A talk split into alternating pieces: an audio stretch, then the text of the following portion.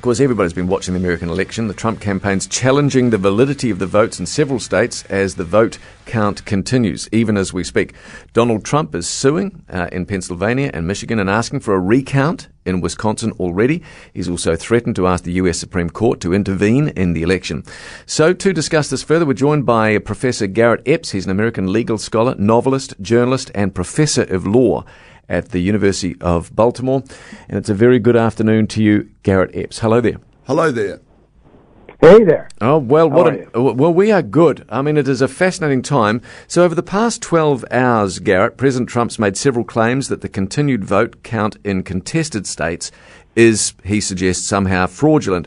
What was your reaction to hearing those claims? Well, you know, my reaction's on two tra- uh, tracks. First is, as a lawyer, I think his claims are, are sort of incoherent. Uh, he is he is really asking for something that has, to the best of my knowledge, never been granted. It's a very odd thing, and that is to say, to for a court to say to a state, those ballots that were cast on time, lawfully through your process, may not be counted. Mm. Right? We we all remember Bush versus Gore, where they said they yep. couldn't do a certain recount of ballots that had already been counted. This is a claim that ballots can't be counted at all, and that's very unusual. Okay, so at one level, I'm thinking, you know, what are you nuts? No, you you can't ask for this. The court's not going to give it to you. On another level, the emotional level, I was alive during Bush versus Gore. I was a law professor. I said, "There's no way the Supreme Court will." Get involved in this local dispute. The, the recount will go on, and the court stepped in and made George Bush president, uh, who was, by coincidence, the person they favored. So, uh, you know, when you get in front of the U.S. Supreme Court, anything can happen, sort of like a loose ball in mm, football. Mm, mm. Um, and I'm a little shell shocked about yeah. that. I would say the chances of Trump succeeding are pretty limited. Mm. Do you have any concerns about the fact that, let's be honest, and we're a long way away, so we're not in the belly of the beast the way that you are, but the Supreme Court at the moment is pretty heavily stacked and has been pretty, pretty heavily stacked by President Trump, as is his right to do so. Do you have any concerns that because there are brand new members on there that basically owe their seat to the fact that President Trump put them forward, that, that there may be problems there? I, think that it's uh, strewn with problems. Strewn with problems. Um, President Trump, you know, is has the virtue, uh, a sort of abnormal psychology virtue, of telling you whatever crazy thoughts are in his head. Yeah. And he has made clear before and after the appointment of Justice Barrett that he expects her to vote to stop the counting of ballots if he asks them to. Now, that the problem with that is it puts the court in a very difficult position um, and makes it, it seems to me, less likely that the justices will want to get involved in his dispute. But if the court does, and if by a, a close vote they step in and and keep uh, Biden from uh, succeeding, I think the political crisis uh, and the damage to our courts and constitution in this country will be incalculable. It's a very dangerous moment mm. uh, for the American legal system. Garrett, in terms of the vote count, it seems to be that the process has gone fairly well, apart from this challenge. Would that be your, at first glance, your take on it, that it's all gone relatively well, given there were different ways of voting, drive-ins, etc., for people with COVID?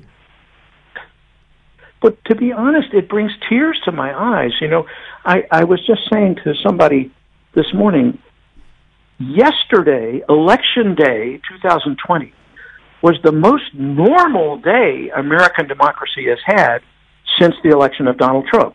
Trump stayed out of sight.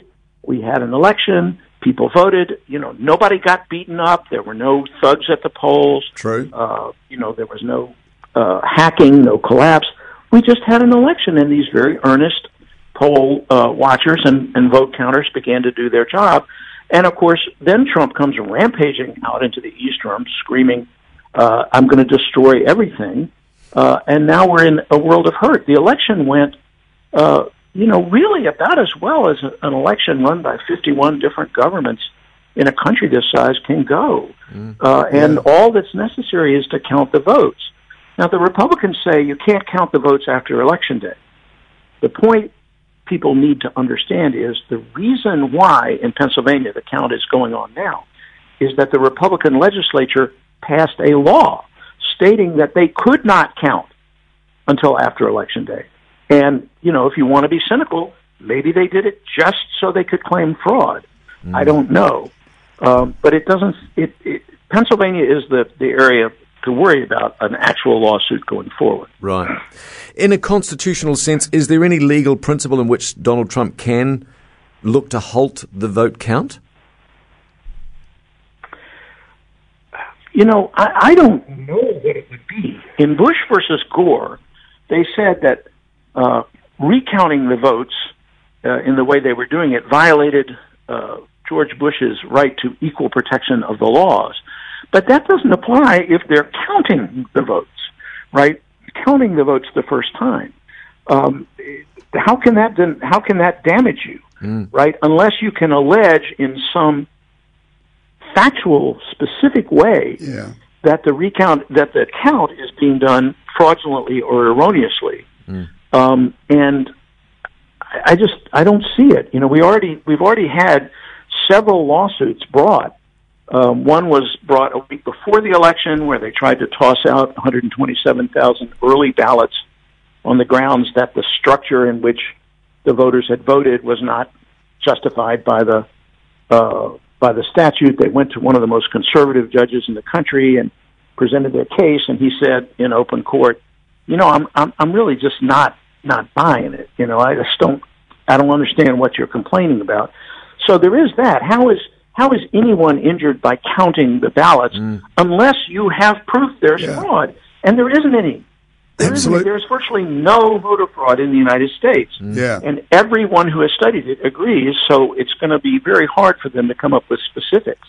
The last thing for me, again, as a New Zealander that is patently not remotely as familiar with how court system works in the United States as you are, but one of the things I'd always understood that it's very difficult to basically go straight to the Supreme Court, that you have to go through lower courts, and if you're not satisfied there, then it keeps sort of moving up the chain, so to speak.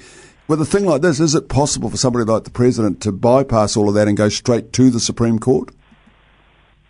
Well, in general, no. You don't. You know, you you you don't get to just you know go to the Supreme Court, knock on the door, and say, "Hi, I'm the president. I want something." Uh, there is one case that has been percolating in Pennsylvania that has to do with whether you can count ballots received after election day that were postmarked before election day. Mm, yep. And that case bounced up to the Supreme Court a couple of times. And so that might be the vehicle that the president could use, but that that's a very specific issue, mm. right? You, that's not let's close down this, the counting now. That has to do with ballots that literally have not been received yet. Right. Uh, that case is already before the Supreme Court. There's there's some concern among court watchers that some of the justices are interested in it. Otherwise, no, you have to go to a district uh, district court. Yep. Uh, you have to put on evidence. District judges want evidence. They don't just sort of say, "Oh, you know, I agree with you. You make a good argument. Here's an injunction." Um, and I just don't know what evidence there is. I mean, we have noticed in the last couple of hours that the chief spokesman for the Trump legal team seems to be Mayor Giuliani, who who really to be honest, seems less like a, a, a powerful lawyer than like some kind of muppet. He, he's just, you know, he isn't. Uh, I know some of the lawyers that are available. Yeah. Uh, to the Republican Party, and some of them are, are really brilliant, and it tells me something that they're not willing to go out there and say the kind of stuff that Giuliani's saying. Right. Mm, yeah. Mm. yeah. Last question: If uh, Donald Trump does take this through the federal courts, you know, w- when do you expect that would all be tidied up and there'd be a definitive result? Well, you know, I think the the aim would be December eighth, which is the so-called safe harbor under our Electoral Count Act for the states to designate their electors.